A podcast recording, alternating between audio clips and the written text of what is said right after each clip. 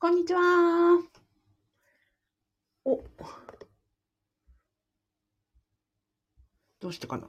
あ、ラジオの皆さんすいません。えっ、ー、と、ちょっとね、今、あの、あれ、ちょっと一旦止めようかな。すいません。あ、みやびさん、こんにちは。ちょっとね、今ね、なぜか、YouTube がうまくいかず。ま、あれ、どうしよう。さいね。どうしてうまくいかないのかなちょっとだけお待ちください。今日はですね、あれ。なぜ、なぜ。どうしてかなちょっとすいません。ちょっとごめんなさいね。えっ、ー、と、ラジオの皆さんお待たせをしております。えっ、ー、と、どうしてかな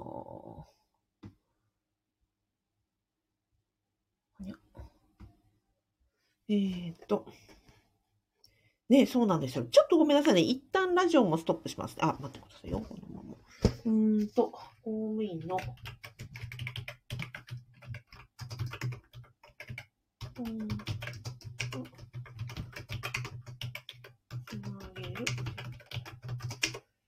ぜかななぜできない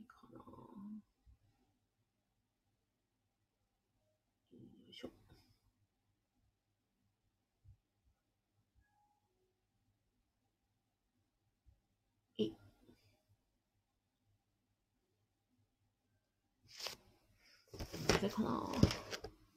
あ、できたっぽいですね。はい、すいません。お待たせしました。えっ、ー、と、こんにちは。えー、国、えー、公務員が職場で言えない話を聞く人は、みこがつみと申します。えー、現在、ラジオと YouTube で同時ライブ配信を行っております。えー、このチャンネルでは、公務員が職場で言えない副業の話、えー、それから人間関係の悩み、え仕事を辞めたい話などを解決するチャンネルでございます。でも今日はですね、公務員の本業を副業につなげる時間術という話をしたいと思います。えっ、と、ラジオではね、はい、あの、みやび花頭さん、みやび花頭さん、みやび花頭さん、さっきからちょっとララジオの方がね、繋がったんですけど、ちょっと YouTube が繋がらず、お待たせしました。すみません。ありがとうございました。よかったです。ありがとうございます。で、えっ、ー、と、今日の話はですね、えっ、ー、と、今日、あの、私がやっております、アビコカズミの副業不動産ゼミの月2回のサポートズームっていうのがありましてね。で、メンバーさんとズームで1時間集まって、まあ、あの、みんなに共通するようなテーマで情報交換をしましょうということでやっております。で、今日のテーマはですね、うんと、副業の時間を作る時間術について話しましょうよということで、うんとね、全員で8人ぐらいいらっしゃったかな私も入れて、えっ、ー、と、8人いらし、あの、集まりまして、で、時間術について、えっと、お話をしました。で、もうね、あの、ファブ、私のその副業不動産ゼミのメンバーさんは、もう副業できているということは、それだけのその時間を作るね、のが非常にお上手な方なので、なんかお悩みという、まあ皆さん時間についてはね、お悩みというふうにはおっしゃりつつも、そもそももう時間を作っているから副業できるなので、皆さんが普段工夫されていることを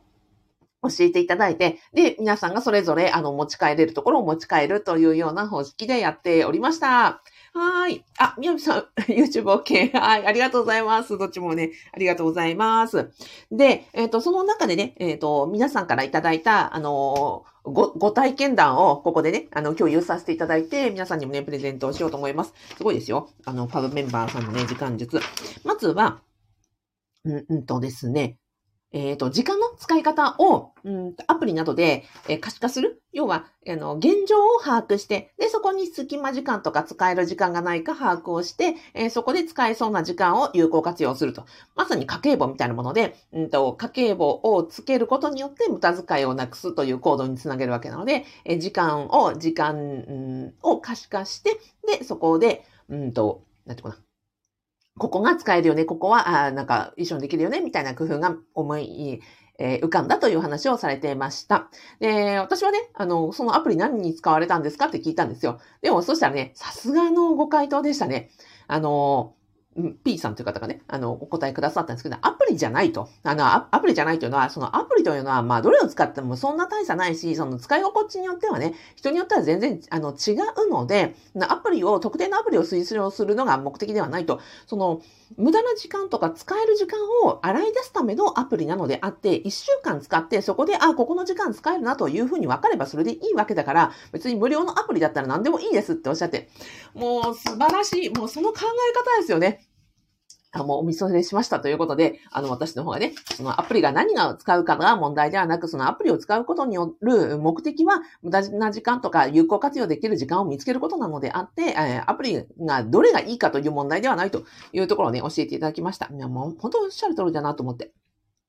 で、えっ、ー、と、あとはね、うんと、いろんな工夫をされていて、あもちろん通勤時間を使うとか、昼休みを使うとか、で、あとね、早起きするとかもいろいろあったんですが、あの、布団の中でな何かできないかっていうのを、あごご家族とかね、お子さんがいらっしゃるから、家族を起こさないように布団の中にこもって、なんかね、できないかと思ってやってみた。でもそれは暗くて、なんかうまくいかなかったっていうふうにおっしゃってて、いや、そういうね、もうなんか、時間に対する、もやりたいことに対するも執念を感じましたよね。何、できることうまくいくかどうかは別として、とりあえずやれることは全て試してみるという、そのマインドが早速もやっぱりすごいなというふうに思いました。です。あとね、あの、家事、家電を使って、えっ、ー、と、洗濯機、乾燥機、あの、あとはね、え自動調理鍋系を使うですとか、あとは、うん、という話ですね。やっぱ朝の時間を使われるという方が多かったのと、えー、通勤時間や昼休みの時間も有効活用されているということでした。まあ、とはいえね、あの、そんな、えっ、と、何、副業を、え、習慣化できているような皆さんであっても、やっぱりね、無駄に使っちゃう YouTube をだらっと見ちゃうみたいなこともあって、いや、そういうことあるよねって、あとは息抜きのためにネットフリックスを見ているというのもあって、その、言っていたのは、その24時間ビシッとこう、なん集中して、ハイパフォーマンスをすることが大事なんじゃなくって、ちゃんと休憩を挟みながら、その自分の人生ののハッピー移動を上げるためにどうやって時間を使うかなのであって、なんか人と比べるもんじゃないし、まあ、ハッピーなことが、あの、一番だし、あとはね、あの、年を取れば取るほど、その体力温存、体力である、あの、を、うんと、温存しておくこととか、あとは健康であることとか、そういうことの方が大事になるから、そのガチガチに1分1秒詰め込むとか、あの生産性をがゴリゴリに高めるというところじゃないよねというところが今日のね、サポートズームで、やっぱ皆さんさすがなと、だなと。あ、そうそう、あと自分が壊れたり、ね、心や体が壊れるような働き方とか時間の使い方をしてはいけないよねという話が出ましたので、皆さんのね、参考になれば幸いです。やっぱね、ファブメンバー皆さんすごいですよ。うん。あの、そういうご発言のとかね、やることをこう試行錯誤されてる中に、やっぱり本質的なところあるよなと思うに思ったところでした。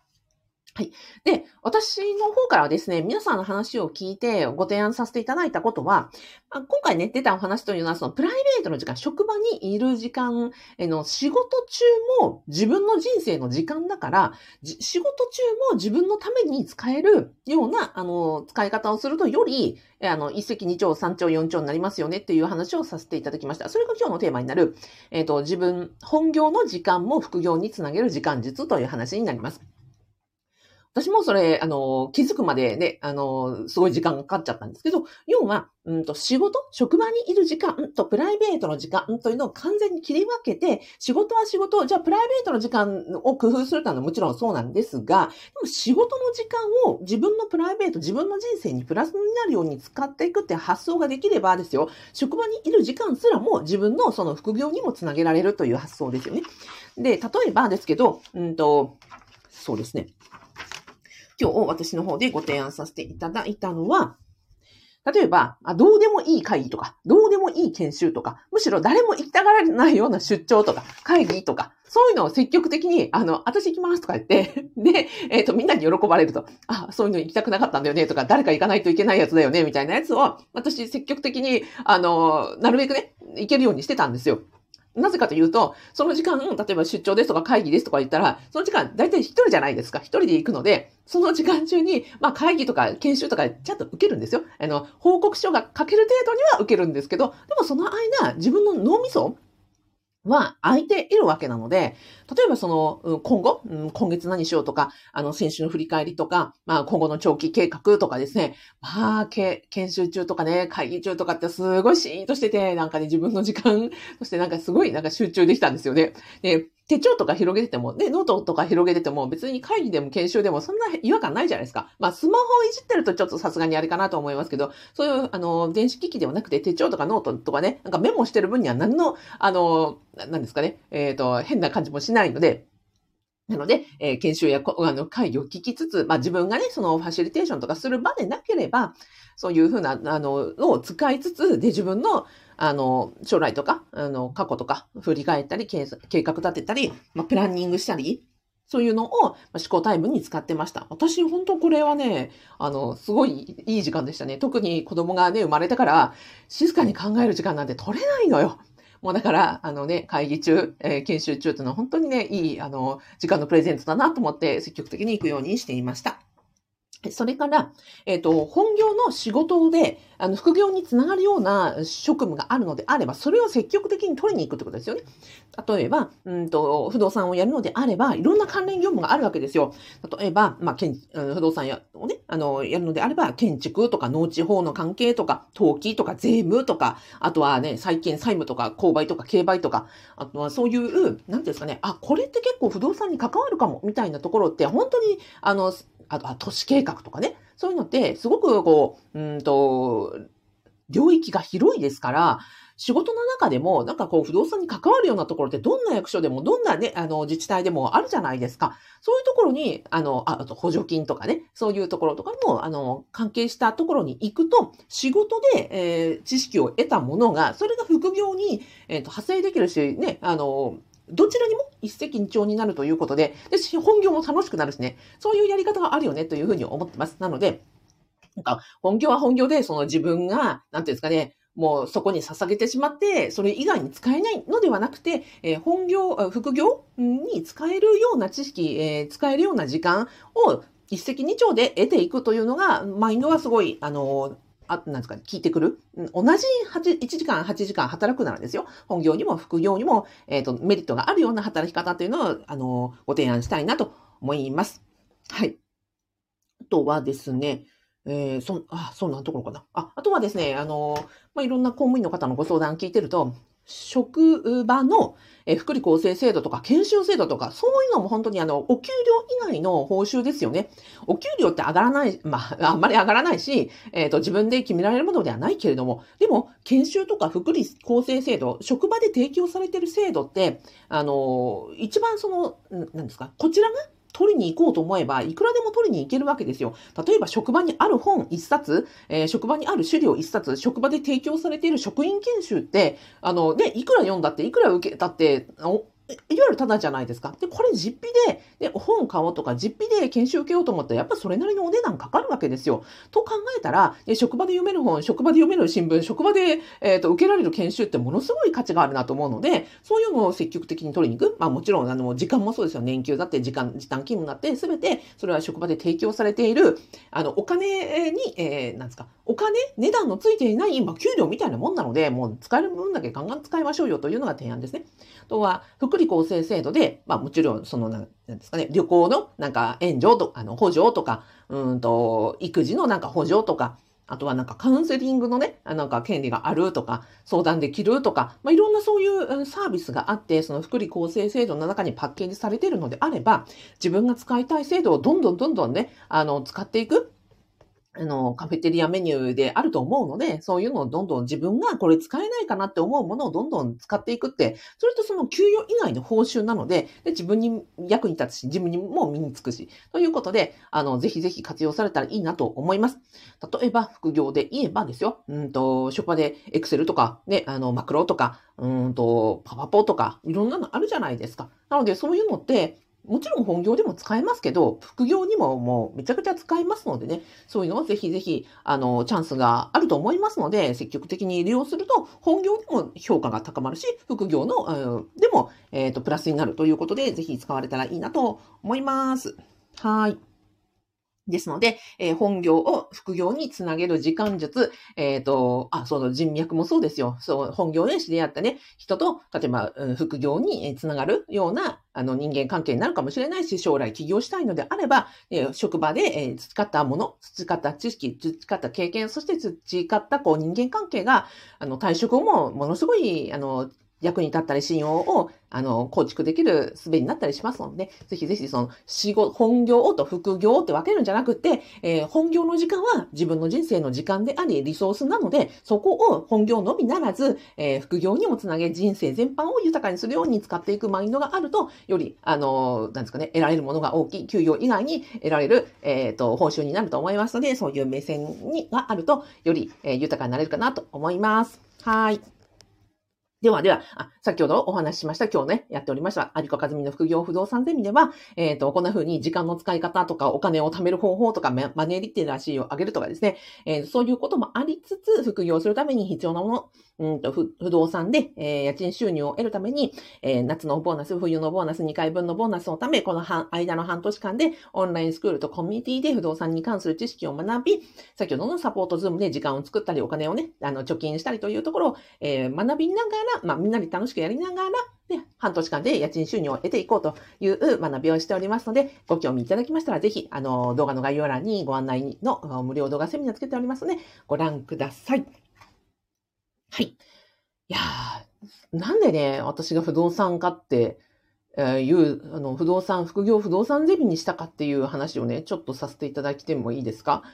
実はね、今確定申告の作業をしてたんですよ。で、さっきちょっとツイッターに上げてなんか懐かしくなっちゃって。あの、私ね、2021年の2月、もうまさに2年前ですよね。2年前の収入がね、1100円だったの。月収ですよ。1100万円じゃないですよ。えっ、と、月収が1100円だったんですよ。そのデータをね、その確定申告の去年のデータとか見てたら出てきて、で、いや、懐かしいなと思って。私、2021年っていうのは公務員辞めて起業して3年目の 2, 年あの2年だったんですよ。えーで、その時に月収1100円って小学生の小遣いでももっと高いんじゃないかと思って、もう自分のね、なんか能力のなさというか、あの、に愕然としてもう震えたんですね。で、その時に、あ、起業3年目でこれだけの収入しか得られない自分は、まあ相当ダメだなと思って。で、その1年間、2021年で本当に結果出なかったらこれ最後にしようと思って。で、廃業しようと。で、まあもちろん役人には戻れませんので、まあ、どこかね、あの、働けるような職場を探して、あの、まあ、転職っていうのか、再就職しようっていうふうに、覚悟を決めたのがちょうどね、2年前だったんですよ。で、その1100円の月収っていうのは、えっ、と、例えば電子書籍を売ったりとか、コーチングをで、あの、売ったりとか、あとはその当時はね、オンラインコースも作り始めてました。でもそれって全部、あの、何が不動産と違うかっていうと、集客が必要。自分で宣伝して自分のことを信頼していただいて、で、それじゃないとお金が入らない。集客が必要で、なおかつ、その、不安定ですよね。今月コーチングの申し込みがあっても、来月あるかどうかわからない。今月オンラインコースが上げても、売れても、来月売れるかどうかわかんないって、やっぱり波があって予測不可能なんですよ。どれだけいいコース作っても、どれだけいいコーチングしても、来月、あの、売り上げ方って全く予想できないんですよね。Kindle でもそうですよ。Kindle でいい本書いたって、今年ね、今月売り上げ上がっても、どんどんどんどん下がっていくかもしれない。そもそも売れないかもしれない。っていうのは、だから不動産と、その、コーチングとか、えー電子書籍とか、オンラインコースとか、確かにやってますよ。だけど何が違うかっていうと、不動産に関しては家賃収入というお値段が決まっていて、大体この物件だったらこのぐらいの家賃収入が得られるよねっていうのは分かって、で、それも、その、ある程度ニーズがあるところを最初にこう、抑えた上でそういうところしか買わないようにできるわけなんですね。それがリサーチシートという、その、エクセルの表に1枚入力できれば、その、で、あの、入居者さんがつかないような物件は買わないし、この物件を買えば大体どのぐらい将来、えー1年後、3年後、5年後、10年後、どのぐらいの、えーと、利益が得られるっていうのもほぼ計算できるんですよ。ということは、そのね、私が1100円の収入、えー公務員辞めて月収1100円だった時にもう本当に痛感したんですよね。だから、私、そのコーチングもできるし、電気書籍もかけるし、ブログでも稼げるんだけど、でもね、でもやっぱりそのね、月収1100円の怖さがあるから、もうね、その集客が必要で波かね、予測不可能で、あの、予測不可能で、来月どうなるかわかんないようなね、あの、ビジネスモデルよりは、ちゃんと在職中に、えそうやってね、給与と、あの、給与とボーナス貯めて、で、予測できるベーシックインカムが月1万円でも2万円でもあれば、本当に精神的にね、あの、安定するようなっていうのがもうね、月収1100円でね、痛感したんで。だから、えっ、ー、と、去年作ったアビコカズミの副業不動産ゼミ、なんで不動産にしたかっていうと、えー、コーチングでもなく、えー、Kindle でもなく、オンラインコースでもなく不動産にしたんですよ。っていうところで、さっきちょっとめちゃくちゃ思い出して、なんかちょっとね、あの、うるっときながら今喋ってますけど、そんな思いがあって、実はあの不動産っていうふうに言ってます。なので、不動産は、まあ確かに集客はいりますよ。入居者募集は必要ですけれども、そこは、あの、募集のプロである、あの、管理会社さんとか仲介会社さんとか、そういうノウハウを持った方々に依頼できるんですね。ということは、素人が集客の知識なくても、プロに依頼できて、そういう制度、あの、スーモとかアットホームとかそういうところにちゃんと載せれば、ちゃんとね、この入居者付けを素人でもできるという仕組みになっているので、だから、その自分でね、集客しなくちゃいけないコーチングとか Kindle とかオンラインコースよりも、安定してね、あの予測可能な収入が得られるよねっていうことで、もう本当ね、身をもって、あの、不動産をですね、お勧めしているというところでございました。はい。まあ、そんなこともありながら、えっ、ー、と、なんだっけ？何の話だっけ？あ、そうそう、副業不動産ゼミをやってるというところなんです。なんで、めちゃくちゃあのね、思いとね、人生詰まってるんですよ。という話でした。はい。えっ、ー、と、ラジオでコメントいただきました。めいめい、北島天崎さん、ありがとうございます。こんにちは。こんにちは、ワン。えー、ゆうちゃままさん、ありがとうございます。FP ようこさん、ありがとうございます。宮部花頭さん、えー、私も時間が命です。いや、そうですよね。ほんとそうですよ。えっ、ー、と、命そのものが時間ですからね。